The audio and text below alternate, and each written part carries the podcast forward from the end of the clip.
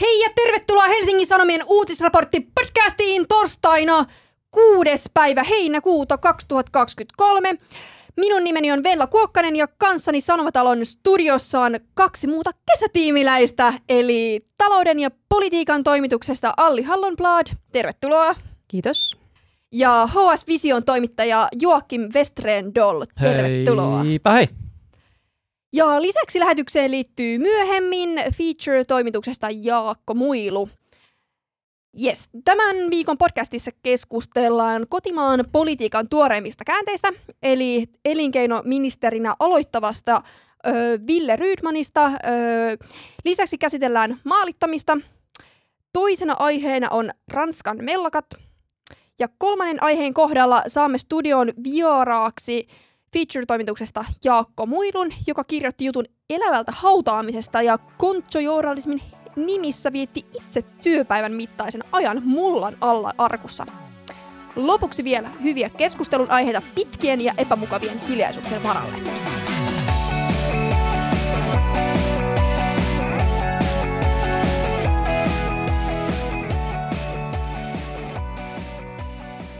Jees, eli ekaksi lähdetään liikkeelle toimittajan maalituksesta.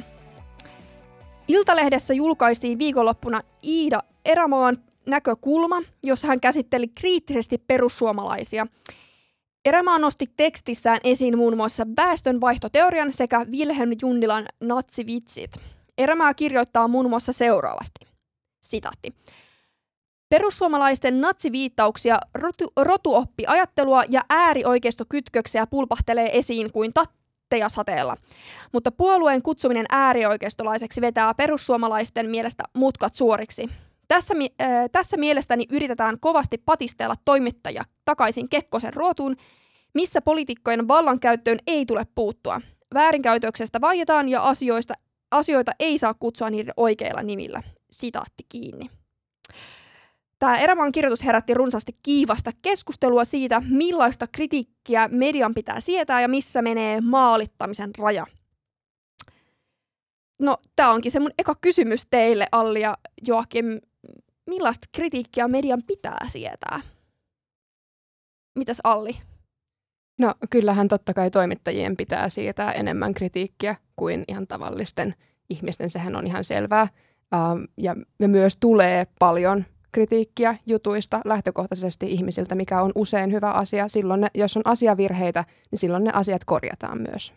Kyllä. Mitäs Joakim? Niin, se totta kai pitää sietää kritiikkiä. Joku raja tässä nyt tietysti selkeästi ylittyy tässä nimenomaisessa tapauksessa. Mm. Missä se, milloin se raja niin ylittyy? Niin, että se oli henkilöön menevää, oltiin pengottu ikään kuin henkilökohtaista sometiliä, joka tälle toimittajalle siis kuulu. Ja, Eikö se tili ollut julkinen? Nyt mä en osaa kyllä sanoa. Mutta jo henkilökohtaisia niin. asioita joka tapauksessa. Käsit- um, käsittääkseni oli julkinen tili, mutta, mutta kuitenkin kun ei puhuta tekstistä, vaan puhutaan toimittajasta ja puhutaan semmoisista asioista, jotka liittyy, niin kuin spekuloidaan – toimittajan vaikka poliittisilla ää, ajattelutavoilla. Ää, puhutaan henkilökohtaisesti, tähän tuotiin hänen seurusteluhistoriansa, että siinä oli selkeää, että, että siinä ei kritisoitu suuremmassa osassa asioista ei kritisoitu nimenomaisesti sitä tekstiä, vaan, vaan sitä toimittajaa syytettiin erilaisesta puolueellisuudesta. Toisin sanoen yritettiin viedä toimittajan uskottavuus tällä näillä keinoin. Mm mikä, mikä siinä sitten just, mä vielä vähän tongin sitä, että missä menee asiallisen kritiikin ja maalittamisen raja? Onko se just tämä, mitä sä Alli sanoit?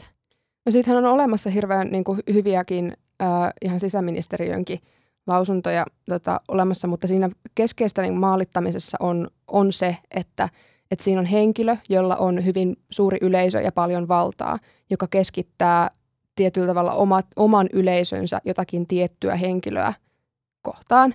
Siinä, tota, siinä keskeistä tässä, tämä oli mielipiteellinen kirjoitus. Näkökulma, tota, niin, kyllä. Niin, nä, mielipiteellinen kirjoitus, mutta se on kuitenkin mennyt normaalin toimitusprosessin läpi. Toisin sanoen se ei ole ollut niin, että toimittaja on sen itse lätkäissyt sinne sivulle, vaan se on myös tietyllä tapaa mennyt sen tietyn toimitusprosessin läpi, tiettyjen ihmisten läpi. Ja silloin he, nämä ihmiset, jotka, joita myös, myös puhuttiin Twitterissä, ää, tuli, tuli erämaata puolustamaan useita ihmisiä, jotka, tota, jotka myös sanoivat näin, että tämähän on myös niin kuin lehden niin, näiden niin kuin päättävien ihmisten asia. Kyllä, ja juuri tämä on mun mielestä tosi olennainen osa sitä keskustelua, että välillä äh, ihmisiltä menee sekaisin se, että aletaan jotenkin sitä yksittäistä ihmistä ja toimittajaa kritisoida, mikä on välillä myös siis täysin perusteltua, että tarkoitan siinä mielessä sitä, että saa laittaa oikaisun vaikka sähköpostilla, että tässä on asiavirhe. Totta kai sillä se on normaalia, sellaista pitää tapahtua, mutta unohtuu se, että ne lehdet, jotka ne tekstit julkaisee, niin seisoo niin kuin niiden sanojen takana siinä mielessä, että kukaan yksittäinen toimittaja nyt ei voi sinne ihan mitä tahansa heittää. Jotenkin mun mielestä tämä välillä unohtuu, tai sitten mä tietoisesti unohdetaan. En, o, en ota kantaa yksittäisten ihmisten Twitter-kirjoitteluun ja siihen, että millainen agenda siellä on ollut taustalla, että onko siellä haluttu tietoisesti unohtaa. Mutta mua ainakin välillä vähän huolestuttaa se, että eikö, eikö tämä niinku perusasia ole selvillä? Mm, perusasia mikä? Perusasia se, että, että ne on kuitenkin niissä lehdissä tehdyt julkaisupäätökset. Eikä niin. toimittajan esimerkiksi, kun on ha- haukuttu, että tämä olisi jotain toimittajan aktivismia. Nyt mä ehkä sanon väärin. Tarkoitan, että on vedetty sit se aktivistipuoli niin kuin hänen sometililtään, mutta tämä oli se pointti. Mm, Mutta mä vielä haluaisin niin kuin nostaa esiin sen, että kun aletaan puhua tämmöisistä asioista kuin joku agendajournalismi, esimerkiksi tota, tuolla Twitterissä on nostettu tämä esiin, tai just tämmöinen, että toimittaja olisi jotenkin niin kuin aktivisti, niin mitä näillä puheilla, puheilla haetaan? Mitä, mikä sulle tuli johonkin mieleen tästä? Että kun tehdään toimittajasta ikään kuin aktivisti, jolla on joku niin. agenda. Niin, no eikö se ole aika, aika selvä, että silloin tarkoituksena on ää, rapauttaa se tota, journalisti niin kuin, niin kuin nimike, että hän niin kuin jotenkin ajaa jotain muita etuja kuin journalismin nimissä niin kuin jo, journalismiin katsottuja niin kuin motiiveja tai tavoitteita. Mm, niin, se, se on aika selkeä. En tiedä, onko sulla siihen jotain? Niin, no kyllähän tuossa tota, vaikutti olevan niin kuin tavoitteena ei herättää semmoista oikeasti yhteiskunnallista keskustelua, koska mentiin niin, niin suoraan henkilöön, vaan, vaan ihan suoraan, että, että toimittaja ei saisi kirjoittaa näin, eli py, pyritään jollain tavalla myös hiljentämään. Mm. Mm. Mä haluaisin kysyä siis tuohon liittyen, ähm, että miten se sukupuoli, miten te näette sen niin kuin osana tätä kokonaisuutta tai tätä kyseistä tapausta, koska musta tuntuu, että että se tuntuu totta kai poikkeukselliselta se viestintä, mitä, tai se retoriikka, mitä vaikkapa jotkut kansanedustajat tässä niin kuin tapauksessa käytti, mutta silti ei, ei mitenkään ennalta kuulumattomalta, että onhan, onhan poliitikot aikaisemminkin äh, jostain äh, Juha Sipilän, Tommi Parkkoseen kohdistuneista äh, tosi henkilöidyistä kommenteista lähtien äh, ehkä toiminut samoilla, sam, samoilla niin kuin toimintatavoilla, niin miten se, että kyseessä oli nuori naistoimittaja, vaikutti? Miten se vaikutti? Mm.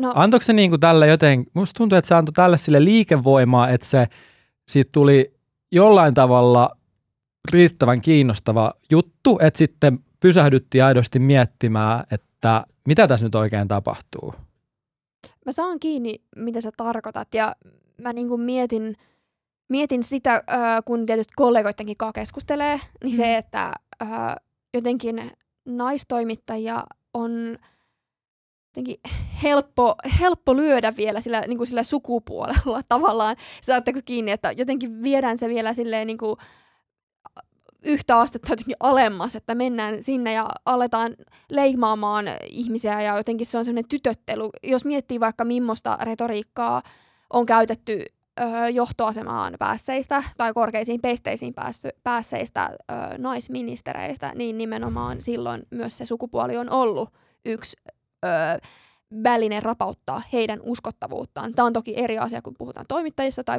valtapitävistä, mutta mä näen siinä jotain sellaista yhtäläisyyttä, että yritetään sen sukupuolen avulla kampittaa. Tai en mä tiedä, tämä on ihan mun oma, oma tämmöinen, että näin mä sen koen. Niin, no siis ainakin se palaute on erilaista. Että et kyllähän se silloin, no siinä esimerkiksi nostettiin, tota, nostettiin esiin, että äh, oliko se nyt sitten Tynkkynen, joka, joka siinä, siinä nosti omassa Twitter-kirjoituksessaan esiin sen, että, että kyseessä on meikki-influensseri. Niin, että, se on ihan absurdia. Niin, että et siinä, siinä selkeästi mentiin myös semmoisiin niin kuin, niin kuin feminiinisiin piirteisiin, joita sitten pyrittiin käyttämään jollain tavalla tätä uskottavuutta vastaan. Niin ja sitten se ikään kuin yhdistyi sitten vielä tähän, mistä puhuttiin aikaisemmin, se journalismin yhdentäminen tässä tapauksessa aktivismiin tai jonkinlaiseen mm. sitten ö, julkilausumattomaan agendaan. Tai mun mielestä se jotenkin se, että ne oli niinku rystipisteessä tässä asiassa sitten teki siitä jotenkin tietynlaisen tapauksen, jonka myötä mekin jotenkin keskustellaan tästä ja jonka myötä sitten kotimaiset ja kansainväliset järjestöt jotenkin kiinnitti huomiota. Meinaatko sä, että tästä ei olisi keskusteltu, jos olisi kyseessä ollut nuori kesä, kesätoimittaja poika? Siis silloin ehkä se retoriikka olisi ollut äh, toisenlaista, se olisi ollut ehkä tutumpaa. Kun musta tuntuu, että tuossa ei niinku ole kyse äh, sellaisista viesteistä. Ehkä niitä oli niin kuin, äh, määrällisesti enemmän, mutta jotenkin yksittäisenä semmoisena viestinä – Siis että, että tämä on nyt tällaista agendorismia, niin se ei sille soittanut mulla mitään niin kuin kello, hälytyskelloja sille, että oh, onpa poikkeuksellista. Mm. Mä yritän vaan jotenkin päästä siihen niin kuin, että syy-seuraussuhteeseen tässä, tässä niin kuin tapauksessa. Mä kyllä näen tässä niin semmoisena erityisenä piirteenä sen, että tässä oli kyseessä useampi hallituspuolueiden kansanedustaja – että, että toki on ollut aikaisemminkin kaiken näköisiä tavallaan kritiikkejä toimittajia kohtaan, mutta siitä, että, siitä, että se jatkui useamman päivän ja, ja siinä oli henkilöitä mukana, jotka, jotka oikeasti edustaa meidän, meidän nykyisiä hallituspuolueita, että perussuomalaiset ja kokoomus on, on molemmat hallituksessa. Niin eritelläänkö niin vielä, se... siis oli, mainitsit perussuomalaisten kansanedustaja Sebastian Tynkkynen, mm. Ville Rydman myös perussuomalaisten kansanedustaja. Uh, kokoomuksen kansanedustaja Terra Sammanlahti. Ja nämä muistaakseni. Nyt, joo, myöskin. ja nämä on nyt sellaisia tyyppejä, jotka on ö, mu, muun muassa nousseet esiin myös ö, tota, nämä ei ole nyt, että me nostamme tässä tikun nokkaan. Tässä mm. ei ole sellainen pyrkimys, mm. vaan nämä tota, on tarkoitus nostaa, että ei mene vaan semmoiseksi jonkunnäköiseksi ylätason höpötykseksi, mm. vaan nämä on jotta päästään konkreettisemmalle tasolle. Mm. Mutta hei, tämä jotenkin menee tosi synkäksi nytten ja muuta, ja mä haluaisin vähän puhua vielä siitä, että siitä maalituksesta ja siitä tavallaan, että ainakin mä huomasin, että sitten lähti liikkeelle semmoinen niinku, en mä nyt sano tukikampanjointi, mutta semmoinen tuen osoitus. Ja mä oon niinku jäänyt miettimään sitä, että ö, ö, kun on jaettu sitten kuvaa, esimerkiksi tota, toimittaja, tämän kyseisen toimittajan kuvaa ja nimeä ja sitten twiittejä hänestä ja silleen, niin tuen osoituksena, esimerkiksi Instagramissa tai mu- muissa somekanavissa, niin mä mietin, että aiheuttaako tämä tämmöinen tuen osoitus niin ö, lisäksi jonkunnäköistä vastakkainasettelua, että nyt ollaan me tukijat ja ne, jotka vastustaa. Ö, ja sitten toisaalta se, että lisäksi jotenkin vielä sitä maalittamisen kohteen niin sitä kuormaa. Miten te itse ajattelette tämän asian? Jaa, onpa hyvä kysymys. Enpä ole tätä tolleen miettinyt. Niin, mä, mäkin jotenkin tuli, tuli vähän tota... Niin en, ole, en ole niin paljon miettinyt. Mietin sitä kyllä, että, että näissä tuen osoituksissa kyllä sitten se sukupuoli näkyy. Mm. Että, ja, ja mietin sitä, että onko, onko helpompi jollain tavalla puolustaa ikään kuin silloin, jos – jos se uhri näytetään jollain tavalla valmiiksi heikommassa asemassa olevana. Toi on muuten hyvä pointti. Mutta, mutta mun mielestä se, että siihen, siihen on ollut selkeästi myös järjestötason puuttuminen. Journalistiliitto on puuttunut on ollut moni, monia erilaisia tukijoita, niin se on myös tosi selkeästi kantanut semmoisen viestin, että tällainen käytös ei ole ok. Olisiko se ollut just, oliko se YK-naisten järjestö Näin. vai mikä se oli? Se oli ehkä näkyvin Joo. omassa sosiaalisessa Ainakin mediassa. Joo. Suomi on tota, jakanut tällaisen tota, erämaan kuvan ja te- tekstin ja tota, osa tämmöistä ää, naisen paikkaan toimittajana. Heidän Mm. tämmöistä sarjaa, missä aina otetaan ää, eri, eri ä, korkeisiin asemiin päässeitä ihmisiä ja todetaan, että naisen paikka on siellä. Se on ihan heidän Mm. tämmöistä puhdasta tota, vaikuttamistaan myös, mutta tota, mm, mä mietin, sit mua niinku, mi- tämän vaikutus, öö, niin kuin todettu, että on ollut nyt tosi laajamittaista tai jotenkin näyttäytyy meillekin poikkeuksellisena, tämä, että miten yhtä toimittajaa kohtaan. Öö, tämä ei liity pelkästään tietenkään toimittajiin, tässä on myös tutkijat, monet muut öö, tahot, jotka vaikka nostaa esiin jonkinnäköistä natsivihjailua tai esimerkiksi kritiikkiä öö, poliitikkoa kohtaan, niin mä mietin, että onko tässä semmoinen riski, että ihmiset on, on jotenkin enemmän varpaillaan. Ei, ei jotenkin vähän, että aletaan pelätä sitä jo ennakoivasti. Että uskaltaako toimittaja käsitellä, uskaltaako ö, tutkija oikeastaan ottaa kantaa tai kertoa niistä aiheista. M- miten te koette tämän? Niin, sen, sen puhutaan sitten meidän omasta jutustamme, mutta muistaakseni se oli tässä Satu Vasantolan tuoreessa analyysissä, missä hän viittasi sitten Ruben Stillerin sanomaan, joka on siis radiotoimittaja, ää, ei Helsingin Sanomilta, mutta että ää, sellaisten palautekokemusten kertyessä, jotka kokee painostavaksi tai jotenkin siinä rajoilla jotenkin liiankin hurjaksi tai pelottavaksi, niin sitten sitä alkaa harkitsemaan todella tarkoin, että mitä jatkossa sitten käyttää erilaisia sanoja tai käsittelee sitä tiettyä aihetta, mikä sitten, mä näen sen ajatus, ajatuksen niin, että sitten se ö, ohjaa semmoiselle reitille, että sitten se niin kuin se, se niin kuin johtaa sit siihen, että on ylivarovainen joidenkin tiettyjen aiheiden parissa tai näin. Kyllä mä ainakin tunnistan ja osin tunnustan, että sitä alkaa itse olla varoillaan. Ja mä en nyt puhu nimenomaan tästä aiheesta, tästä kyseisestä ta- tapauksesta, vaan että huomaa, huomaa sen, että varsinkin silloin, kun muistan, kun ekaa kertaa itselle tuli sellainen, että alkoi tulla tosi paljon kriittistä palautetta. Silloin ei puhuttu maalittamisesta, öö, ei ole verrannollinen, mutta tavallaan se eka kertaa, kun tulee se kokemus, että apua, onko mä mokannut ihan hitosti, että onko mulla duunia enää kohta. Se reaktio on tosi vahva, kun se tulee, se, että sä saat kritiikkiä ja sitten siinä käy tosi vahvaa semmoista kierrosta, että miten tämä käy, miten tämä vaikuttaa, mitä mä teen. Ja sitten siinä vaiheessa mä huomasin ainakin itse, kun tällaiseen tilanteeseen jouduin, että alkuista kritiikkiä tulee, niin se, se vaikuttaa tosi paljon, että miten, miten siihen reagoidaan työyhteisöissä, miten, miten mä itse huomaan, että okei, jos se on asiavirheessä korjataan, niin se on itse asiassa aika selkeä. Mutta sitten kun se ei olekaan välttämättä silleen, äh, kirjoitit jutun, siinä on faktavirhe, niin se on aika paljon vaikeampaa. Ja si- sitä alkaa olla jollain tavalla vähän varpaisillaan. Mutta Mm. mutta mä en ainakaan myönnä, että sen takia olisin jättänyt mitään aihetta käsittelemättä, enkä, enkä sitä aio myöskään jatkossakaan tehdä. Mutta kyllä mua se kuumottaa.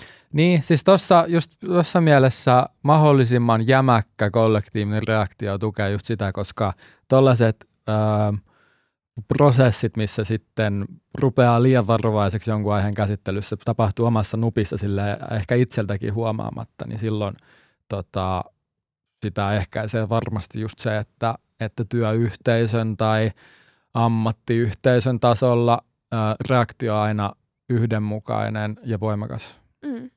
Hei, nyt me ollaan puhuttu nyt niin paljon taas toimittajista ja tavallaan semmoisesta journalismista, mikä varmaan nyt meitä kiinnostaa, ja Mm. toimittajia, mutta lähinnä vaan se, että äh, mennään vähän muihin aiheisiin, aiheisiin, koska nämä voi välillä mennä vähän yli sitten ihmisiltä, jotka ei ole niin journalismissa inessä. Mm, pari sanaa vielä ministereihin liittyen. Öö, tosiaan Wilhelm Junnilan näitä natsivihjailuja onkin tässä käsitelty aika paljon. Viime jaksossa esimerkiksi sitä edeltävässäkin jaksossa nousi esiin. Ei aleta niitä tässä luettelemaan. Se ei ole nyt olennaista, mutta tota, joka tapauksessa Wilhelm Junnila kertoi viime viikon perjantaina, että hän eroaa ministerin tehtävästään. Se oli aiemmin saanut eduskunnan luottamuksen, mutta sitten esiin nousi vielä lisää asioita ja sitten myös presidentti Niinistö kommentoi tätä Junnila-kohua. Öö, ja sitten Junila päätyi eroamaan tehtävästä. No, nyt sitten on tiedossa, että Ville Rydmanista tulee elinkeinoministeri ja itse asiassa juuri tätä nauhoitettaessa hänestä on saattanutkin jo tulla ministeri. Eipä kiinnitetä aikamuotoihin sen takia aivan tarkkaa, tai että aikamuodot voi mennä hieman silleen, että tuleva tai nykyinen. Ö, ei mietitä sitä tässä kohtaa. Me Hän ollaan ihan aallonharjalla. Aika, Me ollaan aika, juuri näin. Siis niin reagoidaan just nyt. Joo, mutta hei, siis oliko Rydmanin valinta yllätys? Eikö se ollut hänelle itselleenkin yllätys? Mm. No, ja näin ainakin sano. Että. Totta, mutta oli, mitä Joakim, oliko se yllättynyt? Öö, siis joo, totta kai. Voiko sen kertoa, että mikä, öö, mikä taho sen päätöksen nyt tarkalleen ottaen teki? Onko se, oliko se puoluehallitus vai? Ei mennä öö, nyt niin, niin tarkkoihin joku, asioihin. Mutta sieltä kuka, tuli niinku tieto, että, että valinta oli tehty ja olihan se, olihan se niinku erikoinen. Miksi se oli erikoinen? Valinta siinä mielessä, että um, Rydman, oliko, oliko se sitten kuluvan vuoden tammikuussa eronnut kokoomuksesta? Mä voin kerrata. Puolueesta. Joo, mä. Voin, mä voin kerrata täältä, ettei tule tota, ö, virheitä. Ö, tässä Rydmanin taustoissa on sellainen asia, että HS julkaisi viime kesänä ää, jutun, jossa naiset kertoo Ville Rydmanin ahdistavasta käytöksestä. Ja nyt täytyy korostaa, että me ei puhuttu, ö, tai siis että anteeksi, HS ei puhutu ö, rikoksista, ja ö, mekään ei tässä nyt ota kantaa siihen ö, asiaan. Mm, ja esitutkinnan kohteena ollutta raiskausepäilyä ei mainittu jutussa, ja Rydmanin vastaan ei nostettu syytettä seksuaalirikoksesta. Öö, sen sijaan Rydman on tehnyt tutkintapyynnön Hesarin jutun pohjalta. Ja tässä on tämä tausta, ja tässä on kierrokset lähti niin, että hän on tota, valittu nyt sitten perussuomalaisten öö, kansanedustajaksi ja nyt hän on päätynyt ministeritehtäviin. Um, Mutta niin, siis ehkä just sitä hänen kokoomussuhdettaan voi, voi tutkiskella tästä hänen julkaisemastaan tuorehkosta kirjasta, salaisuus, jota ei ollut, missä, ää, minkä, minkä perusteella hän erityisesti niin ikään tuoretta ministeri Kai Mykkästä kohtaan on edelleen suhtautuu suhteellisen kitkerästi ja tota, antaa ymmärtää, että Mykkänen ei läntisen oikeusvaltion toimintaperiaatteista oikein tiedä mitään. Sen sijaan Or- Orpoa kohtaan ää, mielipiteet eivät ainakaan siinä kirjassa ole niin jyrkkiä, mutta ää, kuten todettua, niin ää, vähän tulehtuneiltahan ne välit tähän entiseen puolueeseen vaikuttavat. Eihän se tietty ole poikkeuksellista, että siellä olisi niin kuin entisiä kokoomuslaisia, Lulu Rannekin, joka on myös ministeritehtävissä. Tässä hallituksessa hänkin on entinen kokoomuslainen, mutta just tämä äh, lähihistoria on aika, aika, aika niin kuin mielenkiintoinen. Mm. Mulla tuli sellainen fiilis, kun mä kuulin tästä, niin se eka reaktio oli oikeasti se, että siis tämä oli strategisesti aivan huippuveto tietyllä tapaa öö, perussuomalaisilta. Ihan vaan, se, ja mä selitän miksi. Eli se, että tavallaan perussuomalaisten taktiikka on osin ollut sellainen tietynlainen uhriutuminen. Se, että media jotenkin hyökkää kimppuun ja on sellainen, että, että he, heitä jotenkin niin kuin siellä tongittaisiin erityisen pahasti. Öö, faktahan on se, että media tu, öö, vaan tavallaan yrittää valvoa vallanpitäjiä. Eli silloin kun pääset johonkin ö, merkittävään asemaan, niin silloin se median reaktio myös on todennäköisesti aika paljon voimakkaampi ja tarkoitan sillä, että sitten tarkastetaan taustoja, selvitellään niitä asioita versus se, että sä oot täysin tavallinen tota, kansalainen ja pulliainen tuolla, niin totta kai. Sama koskee myös se, että jos on vaikka yritysmaailmassa huipulla, niin tätä kautta on, mutta mun mielestä tämä on strategisesti loistava veto vaikka tässä on tämä kokoomusaspekti. Mm. Niin kuin, mä en vielä ihan ymmärtänyt, mikä se strateginen tota, mä en siis välttämättä ole sun kanssa eri mieltä. Mä vaan, Ja, mutta tota, eikö se ennemmin sitä. vähän vaikeuta hallituksen? Se Niin, voi toi. vaikeuttaa, mutta tietyllä tavalla se on myös sellainen itsenäisyyden osoite, että, että tietyllä tavalla voidaan ajatella, että perussuomalaisten ministeri on savustettu pois ministeripaikalta.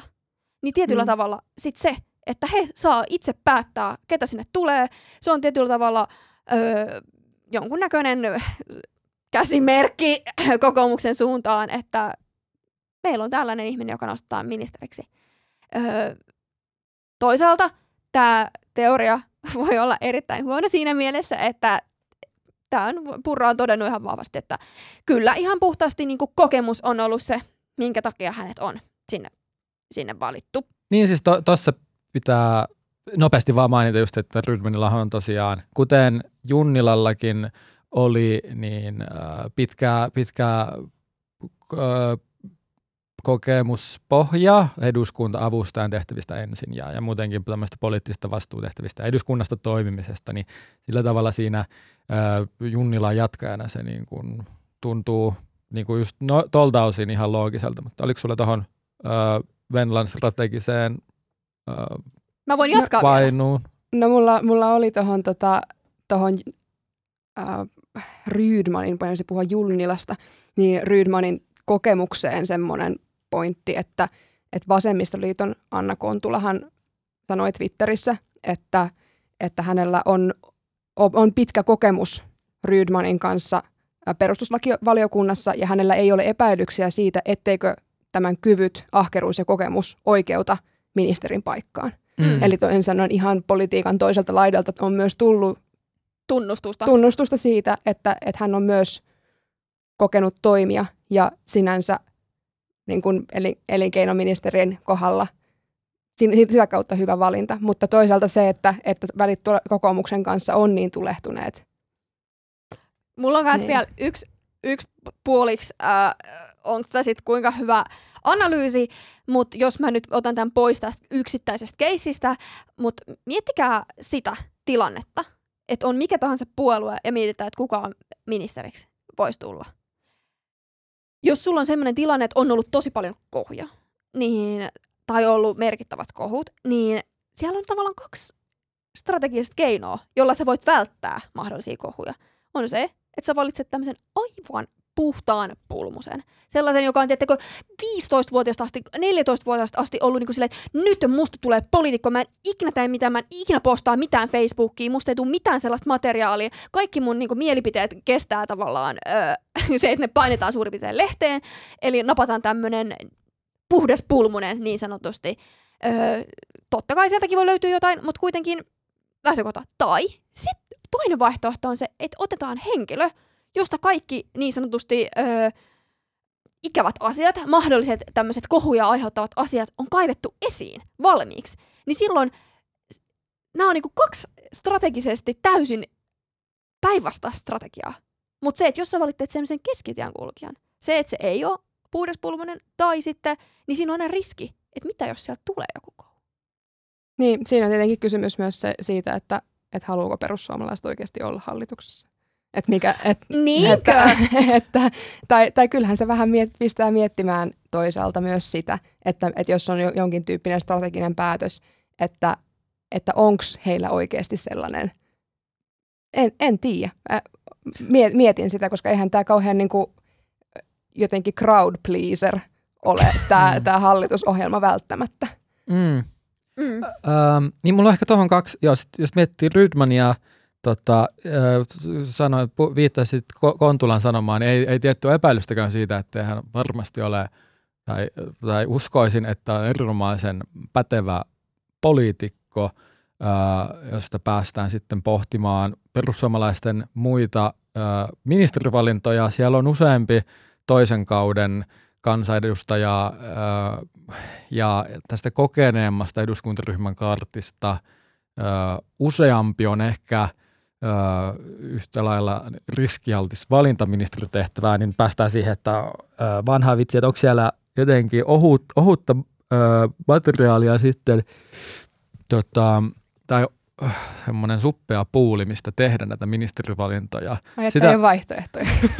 niin, mm, mutta on, on, siellä, on siellä siis sitä en silleen osta, että siellä varmasti kyllä on, uh, mitä äsken, äsken eduskuntaryhmää selailin, niin myös sellaista eduskunnassa kaudesta toiseen istunutta edustajaa, jotka, jotka ministerin tehtävää eittämättä kykenesi, kykenevi, kykenesivät. Ja sitten tämä toinen, mistä oli sosiaalisessa mediassakin puhetta, että tämä olisi niin merkki siitä, että perussuomalaiset, vaikka nimi on vanha, niin on uusi puolue hallituksessa ja tilanne on poikkeuksellinen tai ihan tällaista puoluetta ei nyt vähän aikaa kyllä.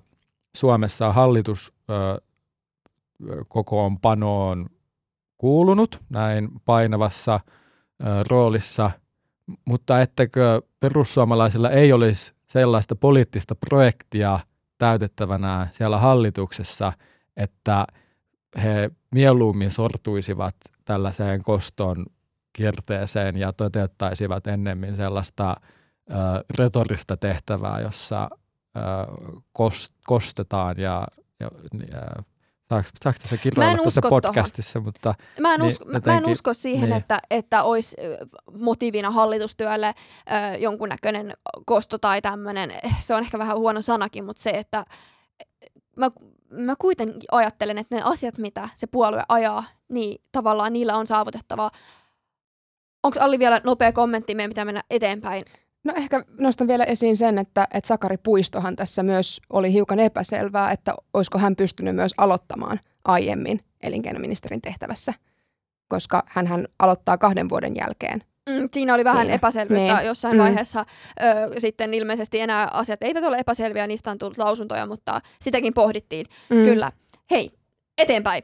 Ö, laajat mellakat alkoivat Ranskassa viime viikolla, kun poliisi ampui 17-vuotiaan nuoren autoon Tämä on johtanut laajoihin mielenosoituksiin ja mellakoihin. Öö, mellakoissa on pidet, pidätetty yli kolme ja puoli tuhatta ihmistä. Arviot hiukan vaihtelee eri lähteissä, öö, mutta tämä on ainakin tieto, että tämmöinen olisi ollut. Ja sitten siis tässä on 23 000 tulipaloa olisi sytytetty. Mä, mä itse on sillä, että voinko mä uskoa tätä, tätä lukua, mutta näin meidän sivuilla lukee. Mm. Ja että pidätettyjen keski-ikä olisi 17 vuotta tota, niin kuin, mitä, mitä ihmettä?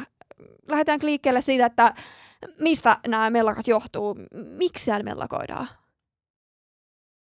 Uh, niin, siis sai surmansa, uh, oliko arabin taustainen Nahel niminen 17-vuotias. Hän on syntynyt Ranskasta, oli syntynyt Ranskassa, mutta on algerialaiset sukujuuret. Niin, kyllä. Ja oli ohjastanut autoa liikennepoliisi oli yrittänyt pysäyttää tai vähän niin kuin pysäyttänyt. Ja, mm. um, Mutta mikä, se on se, mikä on se niinku tavallaan ja... se isompi kuvio siellä taustalla? Että onko tässä jonkunnäköistä... Äh, mä ehkä haen sitä, että mikä siellä on... Mä ymmärsin, että olisi jotenkin jokin pide, pidempi aikainen ihmiset jotenkin... Äh, jos, jos mä jatkan tuosta, niin, niin, niin onhan tässä siis taustalla se, että Ranskan poliisia syytetään rasismista ja, tois- ja liiallisesta väkivallasta. Et siinä keskeistä esimerkiksi on vuonna 2017 tehty lakiuudistus, joka laajensi poliisin aseiden käyttöoikeuksia ja sen jälkeen myös tämmöiset niin kuin liikennepysäytykset ja liikennetarkastukset, jossa tämä, tämä tappu tällä kertaa tapahtui, niin, niin ne on myös lisääntynyt sen jälkeen, kun poliisin aseoikeudet on ollut laajemmat. Niitä on yllättävän paljon tullut viime vuosina. Mä katsoin niitä ö, erinäköisiä kyseen, kyseenalaisia tapauksia. Tarkoitan just näitä... Niin, tota... Viime vuonna 13 tapausta, muistaakseni 13 ihmistä kuoli. Joo, niin siis se, on, se tuntuu musta ainakin ihan hirveän suurelta määrältä. Tai että mulle tästä, kun mä luin, luin näistä mellakoista ja tota, luin myös siitä niin kuin, tietystä viha, vihasta ja kiukusta ja huono-osaisuudesta ja siitä, miten nuoret ihmiset jotenkin kommentoivat, että heistä huokuu sinne epätoivoa, että he jotenkin mä en muista käytettiinkö tämmöistä termiä kuin kakkosluokan kansalainen, mutta joku sellainen tausta-ajatus siellä oli, niin, niin kuin, mä mietin, että mitä nämä niin kuin kertoo niiden nuorten uskosta systeemiin ja ylipäätään niin kuin omaan tulevaisuutensa.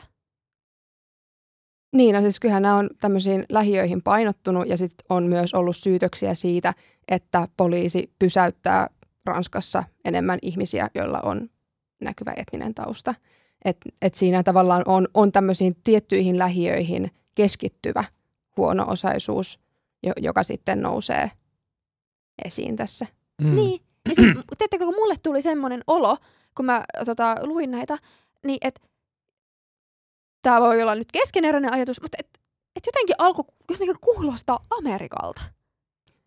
Niin, no sitähän joku tutkija sanoikin, että, että, että Ranskassa on myös ollut aika isojakin reaktioita nimenomaan näihin Amerikan Black Lives Matter keisseihin. Että, ne on, okay. että se on myös tietyllä tapaa saanut heidät tarkastelemaan enemmän myös sitä meininkiä omassa maassaan. Niin, toi mikä mielenkiintoinen äh, tulokulma, että, että kun tämä on tapahtunut ikään kuin siinä George Floyd-tapauksen jälkeisessä maailmassa. Sitten toinen, mihin tätä verrattiin nyt mediakirjoituksissa, oli nämä vuoden 2005 äh, mellakat, joiden, joiden taustalla oli jossain määrin vastaavanlainen tapaus, jossa, jossa kaksi nuorta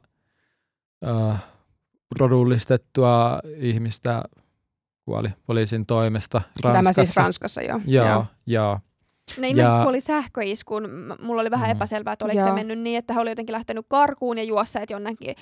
Mutta siis äh, siinä mielessä hiukan erilainen tapaus, että joo ei, e, mut, mutta sama, sama pohja, että tämä on verrattu, verrattu sit siinä. Niin, ja siis se sama segregaation ja rakenteellisten tekijöiden tarina siellä tietysti on taustalla ja sieltä, sieltä kumpuava öö, tuskaisuus tai näin. Tuota, silloin, silloin ilmeisesti nämä, nämä mellakat oli vielä jonkin verran rajummat, ainakin kestivät pidempään, toisin kuin nyt tilanne on rauhallinen nyt, kun tätä nauhoitamme. Mm. Se on rauhoittunut, näin? joo. Mm. rauhoittumaan päin. Joo, silloin 2005, niin silloinhan jouduttiin ihan julistamaan hätätila, että ne saatiin Mutta siis mä, mä oon kaivannut nyt taas kerran tähän lukuja, koska mun mielestä mm. mä tykkään hämmästellä lukuja. Mun mielestä ne on mielenkiintoisia ja okei, okay, vähän tämmöistä nörttiyttä tässä mielessä. Mutta siis toinen, niin että luku, minkä mä bongasin, oli tosiaan tämä, että sunnuntai-iltana 45 000 poliisia lähetettiin eri puolilla maata tukahduttamaan mellakoita. Ja tota, siis tää on tyyli Rauman vä- väkiluku. Siis mitä ihmettä? 45 000. Niin mä aloin miettiä myös sitä, että, mitä, että jos... Tai ne, ei että jos, tarkkaan, et, mutta koko luokka. Luulet sä, mitä siinä olisi käynyt, jos nimenomaan Rauma olisi lähetetty täys, täysinäisyydessään tota, hallitsemaan? no niin, sos, no, sos nyt. Joo. Olisiko se, niin kuin, se olisi vaan eskaloitunut, mä veikkaan.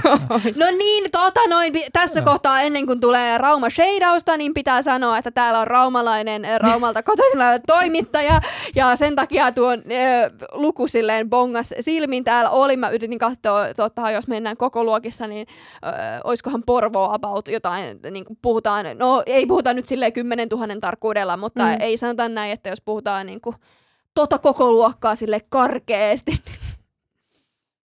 Niin, mietin myös sitä, että, että, että jos laittaisi jokaisen heistä sille jonoa niin kuin metrin välein.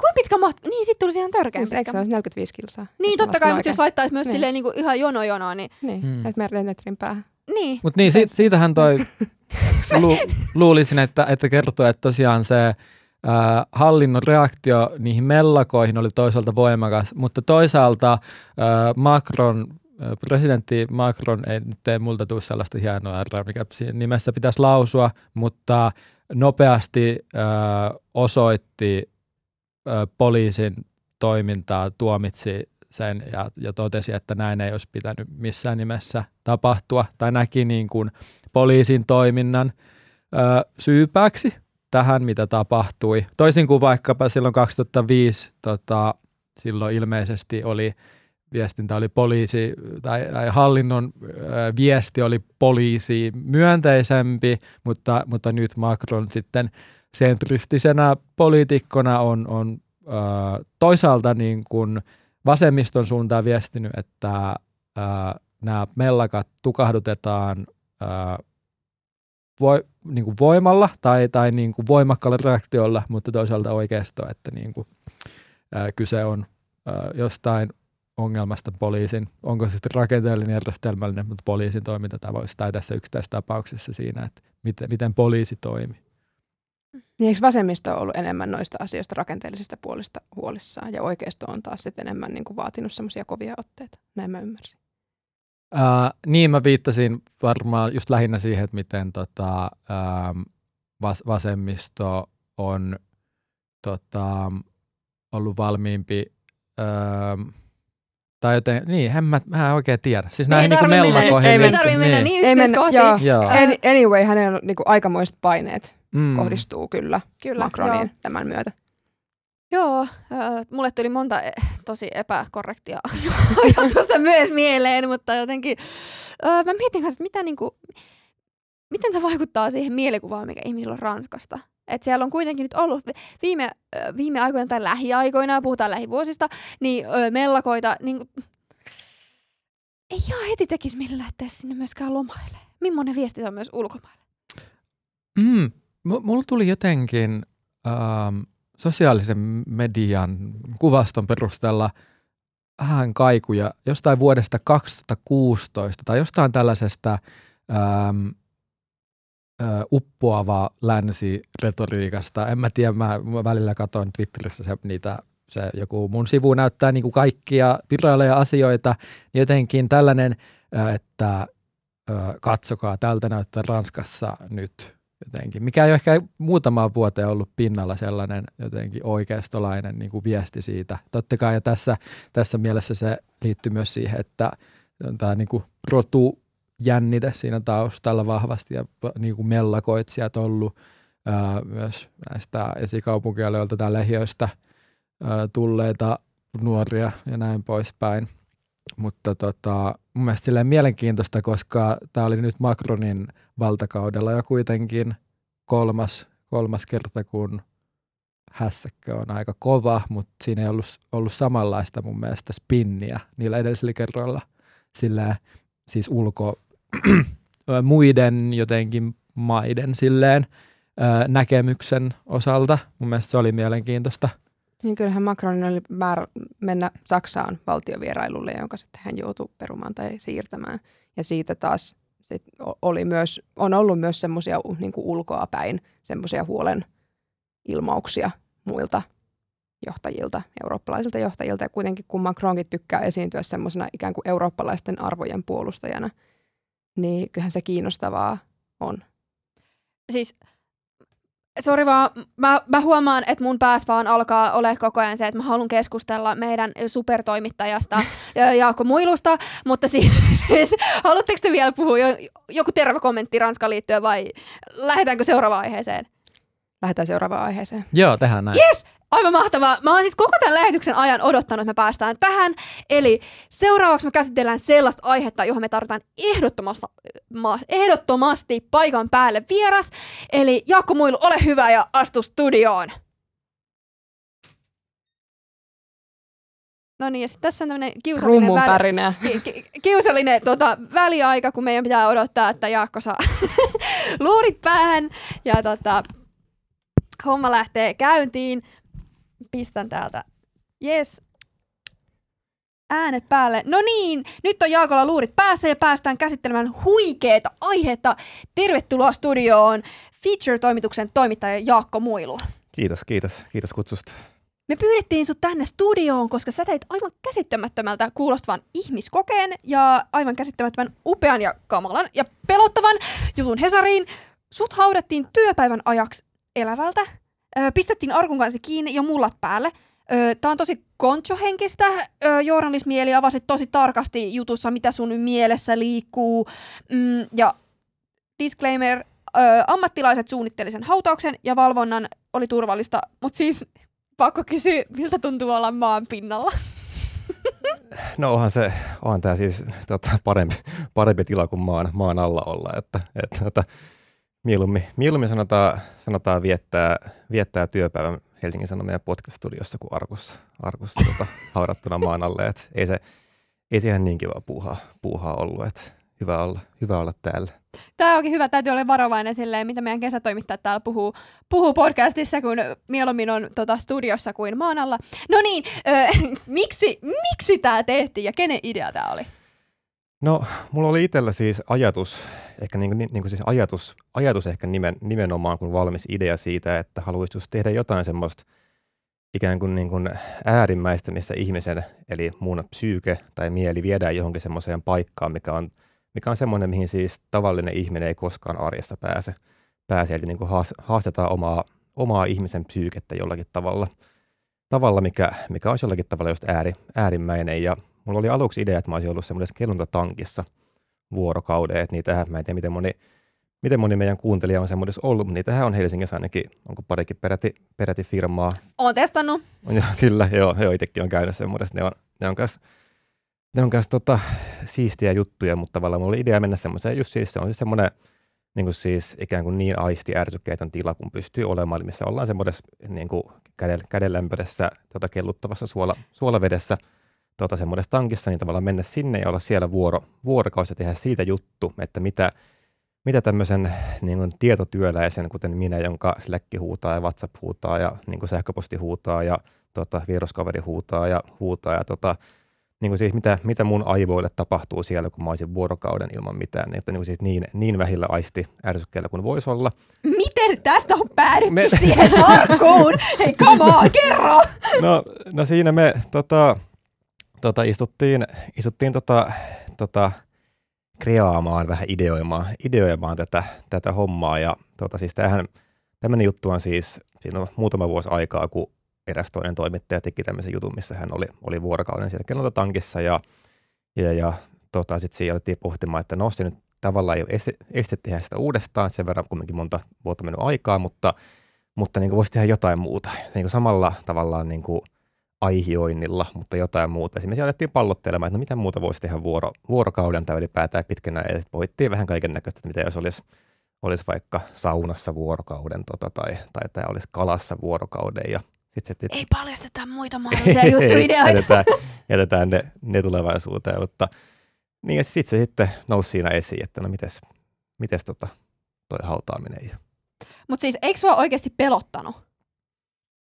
No Ää, en mä nyt voi sanoa, että mua ei ollenkaan pelottanut, mutta kyllä mä olin silleen aika, mä olin aika luottavainen oman psyykkeen kanssa, että mä sen selviin. Ja myös siis kun, ää, tota, kun mä siis silloin, kun meillä oli siis semmoinen ammattilais, siis niin pitkälti elokuva TV-alan stunttifirma, joka teki sitä meille, tai siis kaksi, kaksi tunttihahmoa, hahmoa, ne on tehnyt 30 vuotta, about, about siis johonkin varmaan parin sataa suurin piirtein, yli, yli niin kuin sataa, sataan tota, leffaa ja sarjaa, stuntteja, ja kun he sitten lähetti sit siinä just vähän ennen niin kuin turvallisuussuunnitelman tänne, tänne näin meille, ja kun mä näin sen, että, että niin kuin, miten hyvin kaikki oli kelattu, että se arkku on tosi tukeva ja tukeva ja siellä on mittari, mikä mittaa sitä hiilidioksidia. Ja, kissanluku. Ja, ja, ja, ja, ja, kyllä, ja se kissanluku, mistä periaatteessa päädesi, niin kuin, päädesi ryöjymään pois sieltä, sieltä, kun se vaan siitä avaisi ja lähtisi, lähtisi putkea pitkin eteenpäin, niin niin siis, no siis itse asiassa siis moni, monihan oli aika kauhuissaan täällä toimituksessa tästä tempauksesta, niin itse asiassa se, itse ei silleen, tietysti oli välillä vähän semmoisia niin kuin, hurr, että mihin mä oikein,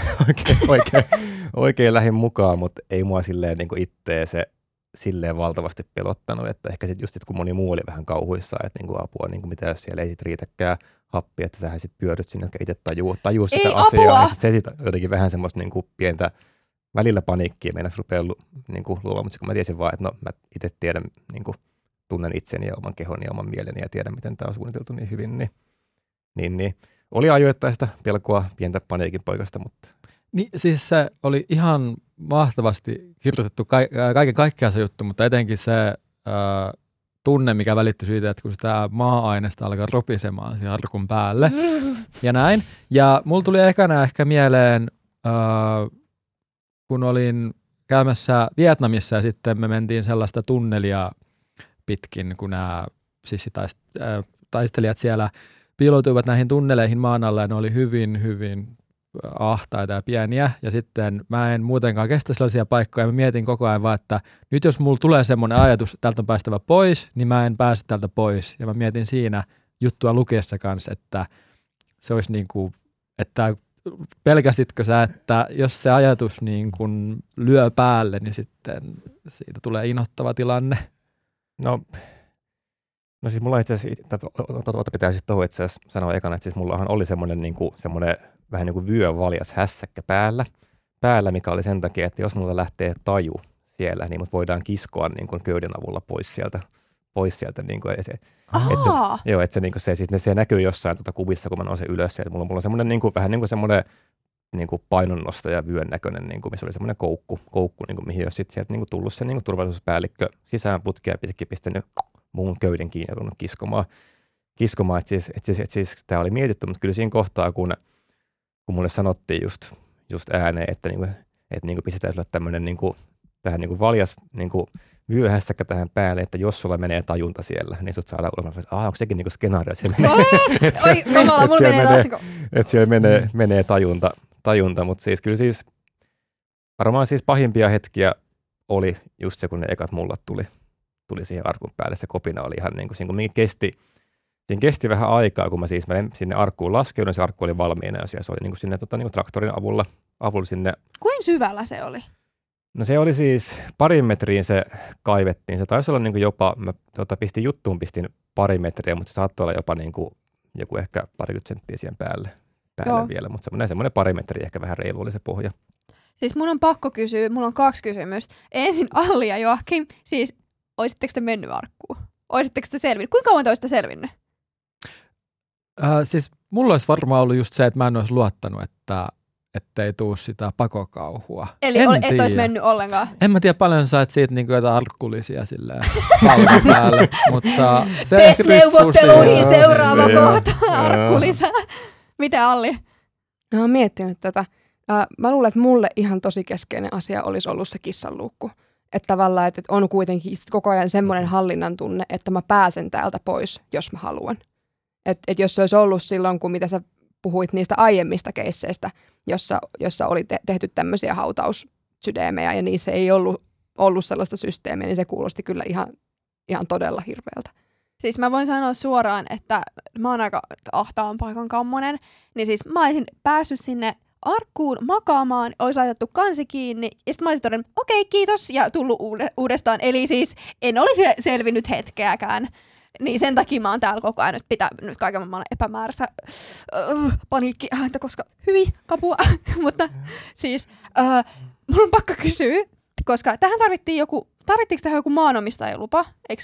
Jo, joo, niin, niin siis lähinnä vaan niinku sitä, että et, niinku, miten ne reagoi, kun sä kerroit sille, että joo, täällä olisi Jaakko, moi, ja mä haluaisin, että mut haudataan, haudataan el- elävältä sun niin kuin, maalle, niin, niin kuin, miten nämä puhelut meni tai miten tämä homma toimi? No siis tähän itse asiassa siis Tämä oli siis juttu, missä aika ja paikka muuttui varmaan viisi kertaa. Eli meillä oli, meillä oli hirveä säätö siinä. Että Eli niin sä joudut käymään tämän keskustelun varmaan viisi kertaa viiden eri ihmisen kanssa. Sanotaan, tyyliin. että siis mä kävin sen muutaman kanssa ja sitten myös siis nämä meidän sitten stuntti tiimi sitten kävi sen myös muutama, muutama henkilön kanssa. kanssa. Et siis mä itse asiassa taisin jossain kohtaa jopa soittaa Malmin hautausmaalle, että tota, tota, että niin ostia semmoista niin sen pyhän, siis, siis sen niin itse hauta-alueen ulkopuolella olevaa tilaa, että voisi tehdä, tehdä mutta sitten – heille ollut, ollut ja kyllä tota, mekin myös todettiin, että on ehkä, on ehkä siis, koska minkä ei ole niin tarkoitus lähteä loukkaamaan oikeasti mm, kuolleita, mm. kuolleita, niin sitten todettiin, että on ehkä parempi muutenkin tehdä, tehdä jossain niin kuin, ei hautuu, hautuu maalla, mutta, mutta siis joo, siis sitä siis säädettiin pitkään ja me oltiin, oltiin menossa yhden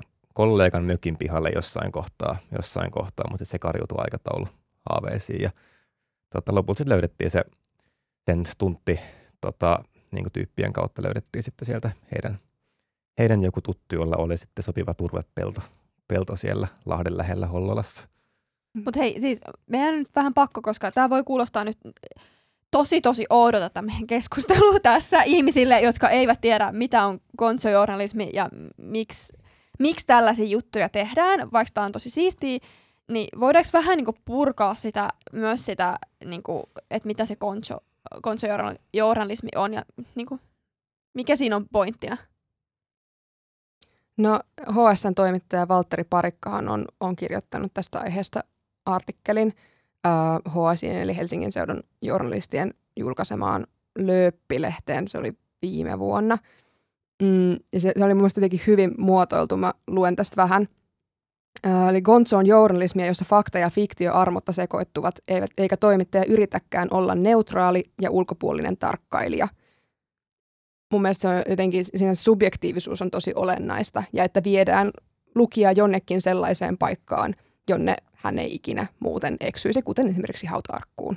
Tuskin. Mutta sen verran tuosta fakta ja fiktio, Mm. niin siis kyllä Mm. se on niinku samoilla journalistisilla pelisäännöillä tehtyä täysin se, mitä Jaakko Mm. kertoo, niin hän Tietenkin. ei todellakaan sinne itse mitään keksi, mutta tavallaan se subjektiivisuus mm. siinä mielessä, että koska jos miettii, että miten sitä va- journalismia tehdään, tapahtui tämä asia objektiivisesti, yritetään kuvata. Me mennään myös paikkoihin, kuvataan, että miltä siellä näyttää, miltä siellä haisee, miltä siellä niinku, onko keli kylmä, lämmin, jos me mennään jonnekin vaikka niinku, ö, minne tahansa tapahtumaan, niin tavallaan tässä se, että sä oot oikeasti kuvannut, mitä sun Mm. mielessä tapahtuu, niin tässä se subjektiivisuus viittaa siihen, eikö vaan? On, ja siis kyllähän tavallaan siis Gonzo, Gonzollehan tulee ihmisille varmasti mieleen just semmoinen Hunter S. Thompson-tyyppinen, missä mennään niin johonkin Las Vegasiin ja käytetään viinaa ja huumeita ja sekoilla ja kukaan ei ole varma edes ehkä kirjoittaja itse, mitä on oikeasti tapahtunut, tapahtunut mutta sitten kumminkin tuodaan sillä niin kuin sit jotain niin kuin just jotain semmoista niin kuin, ihmis, niin kuin ihmisten tietoisuuteen tai niin kuin herätellään jollakin tavalla, tavalla ajattelemaan. Niin kuin, ota sille, sille ehkä niin kuin muuten ei, muuten ei niin kuin tulisi ajateltua, mutta on ehkä vähän semmoista just ikään kuin, niin ehkä semmoista vanhaa gonsoa, mitä ei enää tehdä. Että kyllä nykyisin, niin kuin, mitä tehdään gonsoa isoissa medioissa, niin kyllä ne just sitoutuu samoihin niin kuin totuuden periaatteisiin, että, niin kuin, että, että, että niin kuin se, mitä mä kerron haudassa, niin se oikeasti tapahtui. tapahtui kaikki Toi siellä. ei Että, niin absurdin kuulosta, anteeksi. Tää, tää menee niin mustan huumorin puolelle. Uh, ei ole tarkoitus loukata ketään, mutta toi kuulosti vaan niin absurdilta. Niin, ja siis on siis ihan tosi vanha perinteikäs mm. journalismin muoto. Ja se on niin kuin nimenomaan just se fiktio on ollut ehkä enemmän just niihin aikoihin. Nykyään tosiaan kaikki, kaikki kyllä on faktuaalista, mitä, mitä tämmöisissä jutuissa kirjoitetaan, mutta se on huomattavasti kaunokirjallisempaa kuin, kuin ehkä moni muu journalismi. on jo, on jo kyllä. Siinä just tosi, just paljon kuvaillaan sitä, niin kuin mitä tapahtuu pään, päässä. Eli mulle itse asiassa yksi, yksi, yksi tota, hyvä kaveri sanoi silloin, kun toi tuli ulos tuo juttu, että, että niin kuin, on tota, niin kuin huikeaa, miten sä pystyt tekemään, tekemään niin kuin hyvän jutun siitä, että sä oikeasti et niin kuin tehnyt juuri mitään, vaan makasit vaan paikallaan. paikallaan. Ehkä se on just sitä konsoa, että just kuvaillaan tosi, tosi niin kuin just sen subjektiivisuuden kautta ja just sille enemmän just semmoista kaunokirjallista lyyristä ilmaisua, että mitä, mitä se niin kuin toimittaja kokee hyvin silleen niin kuin myös nyanssi, nyanssi niin kuin tarkasti, tarkasti asioita. Mielenliikkeet. Hei, ö, ei paljasteta enempää tästä jutusta, muuta kuin, että kannattaa lukea. Ja vielä tässä kohtaa kannattaa lukea se nettiversio, koska siellä on videoita, niin suosittelen vahvasti. Aivan loistava juttu. Onko teillä vielä joku kysymys, mitä haluatte kysyä? No minkälainen tuo vastaanotto on ollut tuolle jutulle? Uh, no itse asiassa niin siitä on tullut yllättävän vähän palautetta. Et kun siis mä, oon, mä oon myös tehnyt aikaisemminkin juttuja, missä mä oon niin kuin itse esillä toimittajana. Niin kuin mä, mä tota, tein vaikka viime kesänä sen jutun, missä mä ajoin taksi, taksivuoron Helsingin, Helsingin yössä, niin esimerkiksi mä, mä sain siitä vaikka sain paljon enemmän niin sähköpostia kuin tästä. tästä. Mutta kyllä niin siis, se on vähän, että siis osa on ollut silleen, että se oli todella vaikuttava ja niin kuin hieno juttu. Ja niin kuin jos kerrottiin jotain semmoista niin oikeasti tärkeää, kun mä, mä, mä myös pohdin just jotain vaikka kuoleman pelkoa ja, pelkoa ja muuta ja semmoisia ehkä omia hankalia asioita elämässä, niin moni on ollut silleen, että niin wow, tosi siisti juttu, mutta on tullut myös semmoista, ehkä mikä kuuluu Gonzo on semmoinen, että miksi tämä oikein piti tehdä, tehdä juttu. Ja sitten myös moni kaveri on ollut silleen, että niin kuin, ei hitto, että mitä ihmettä, että en mä, en mä, niin kuin mitä oikein tapahtuu, että en mä pystyisi lähtemään ikinä, ikinä tommoseen, tommoseen juttuun. Mutta tässä, tässä on myös ajankohtainen puoli. Miksi tämä on tehty, se selvii lukemalla sun juttu. Joakim, sulla oli joku kyssäri. No nyt sä just sanoit se ajankohtainen puole, mutta siis kun Okei. mulla oli tämmöinen hyvin huumoripohjainen kysymys, niin tulee kyllä kauhea kontrasti, jos mä nyt kysyn jotain kepeää, kun sä viittasit just siihen. Ei, Mutta- kysy kepeää. Äh, Oletko nähnyt Kill Bill-elokuvat? Ää, mä oon nähnyt joskus sen, en sen, sen tota, joskus kauan sitten tota, tota, kyllä, mutta mä muistan siitä sen, Joo. mä katoin sen kohtauksen uudestaan. Tota, niin, eli silloin. siis tässä, siinä on kohtaus, missä päähenkilö Joo, pakenee elävältä haudatuksi tulemiselta lyömällä semmosia, mitä ne, semmosia... ää, karate, karate, karate niin. iskuja siihen arkkuun ja sitten pakene arkusta, niin onko se realistista nyt, kun sä oot itse ollut siellä? Onko Ko- kokeilitko? Voiko silleen Kokeilitko? käydä? Siis, ää, tuota, hyvä kysymys. Siis sehän oli siis, sehän arkku oli semmoinen, että se oli se niinku tukirunko, runko, minkä päällä oli niinku sit vaneria. Ja se vanerikin oli, olikaan se, jos en ihan väärin muista, niin 18 millistä, eli niinku vajaa pari senttiä se vaneri. Ja, oli siis niinku ihan koivupuu, niinku kunnon vaneria, vaneria, että mä en usko, että siis mä saisin mun voimilla ja taidoilla sitä hakattua hakattua, niin kuin, en, en tiedä, mutta se varmaan, jos olisi ehkä, jos olisi vähän, vähän kevyempi arkku ja ihminen, joka oikeasti osaa homman, niin, niin tota, mä väitän, että se, tämä on nyt täysin mutu, mä väitän, että sen, semmoinen ihminen, joka osaa sen ja vähän kevyempi arkku, niin sä saitit sen kyllä niin kuin arkun rikki, mutta se, että sä pääsit siitä ylös, kun se maamassa valuu sinne, niin se ei, se, sitä mä en usko, että mä niin kuin, vaikka mä sen arkun saisin rikki, niin en mä siitä pääsisi niin kuin kaivautumaan ylös. Mä veikkaan, että siinä siis se, se olisi niin kovaa se maamassa sinne, että on kumminkin niin, kuin, niin paljon siinä, vaikka jos olisi niin oikeasti, kun mehän, mehän ei oltu ihan niin kuin täydessä hautasyvyydessä, syvyydessä, vaan oltiin vähän, niin kuin, vähän ikään kuin lähempänä maapintaa, mutta se olisi niin kuin jossain yli kahdessa puolessa metrissä arkun puhe, niin sitä maata on niin paljon siinä yllä, ylhäällä, niin Me aletaan nyt, sori, mun on pakko keskeyttää. Mä ja Alli aletaan näyttää niin huonovointisilta täällä studiossa. On niin klaustrofobista. Kyllä, me, me ollaan kohta täällä silleen, että meidän viimeisetkin podcast-mahdollisuudet loppuvat tähän. Ja joten mennään, mennään eteenpäin. Kiitos Jaakko. Öö, eli öö, kun te viikonloppuna menette terassille ja nappaatte siihen makoisan makoisan seljan kukka drinksun kätösiinne, niin mistä alatte turista kanssa ihmisten kanssa? Alli, mitäs, mitäs sä turiset? Öö, kuuntelin hirmu hyvän podcastin tässä juuri eilen itse asiassa, joka on jäänyt mieleen, niin se on New York Timesin The Ezra Klein Show, joka on tämmöinen jatkuva podcast siitä jakso What's Really Going On in Russia, jossa Venä- Venäjä-asiantuntija Steven Kotkin keskustelee tämän hostin kanssa siitä Wagner-kapinasta Venäjällä ja sitten myös niistä Ukrainan hyökkäyksen tai Venäjän hyökkäyksen Ukrainaan vaikutuksista Putinin valtaan. Se on tunnin mittainen jakso ja ihan todella hyvää kamaa koko se tunti. Kuulostaa mielenkiintoiselta. Mites Joakim? Äh, mulla tuli tuosta Ranskan mellakoista sellainen elokuvasuositus kuin La Haine, en osaa lausua, mutta ranskalainen elokuva 90-luvulta, mikä käsittelee just näitä samoja poliisi väkivallan teemoja. Siinä on ehkäpä maailmankaikkeuden komein mies Vincent Cassel pääosassa ja Matthew Kassovitz ohjaajana. Ehkä yksi kaikki, ja siis se elokuvakin on kyllä varmaan yksi kaikki aikojen parhaista. Katsokaa se, jos haluatte. Mites Jaakko?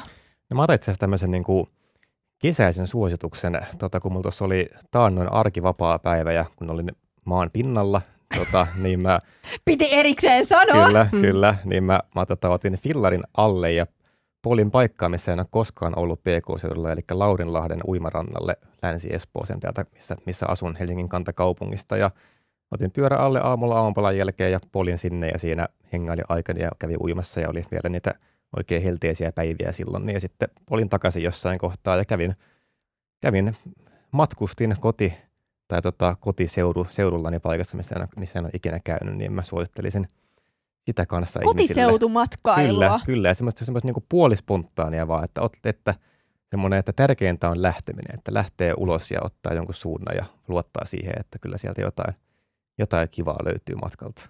Hei, kuulostaa tosi hyvältä. Toi, ää, mä aloitin kuuntelemaan äänikirjaa tätä ää, Tuomas Kyrön Aleksi Suomesta. Ja tosiaan ää, kertoo Ukrainan, Venäjän hyökkäyssodasta Ukrainassa ja tota, suomalaisesta, suomalaisesta, joka sinne sitten lähtee sotimaan. Tosi mielenkiintoista, tuo uutta perspektiiviä kaiken upean journalismin lisäksi, lisäksi ö, myös aika surullista, mutta ää, vaikuttavaa. Voin, voin suositella. Eli siis kesäpäivä kannattaa lähteä pyöräilemään Laurinlahden uimarannalle, kuunnella Kuunnella tätä Pod- äänikirjaa. ja podcastia, Ja ja, Se, podcastia. ja sen jälkeen ajella kotiin ja katsoa leffa. No niin, Se tässä on, täydellinen tässähän on sitten niinku viikonloppuun suunnitelmat valmiiksi tehtynä. Mahtavaa. Okei, siinä kaikki tältä erää. Kiitos Alli Hallonblad. Kiitos. Kiitos Joakim Western, Westrendol. Kiitos. Ja kiitos Jaakko Muilu. Kiitos. Minun nimeni on Venla Kuokkanen ja äänen ja kuvan ja kaiken muun mahtavan meille tällä viikolla ö, tekee Ville-Veikko Niemelä ja Tuukka Lindholm. Muistakaa lähettää meille palautetta at uutisraportti ja kuullaan taas ensi viikolla. Moi moi!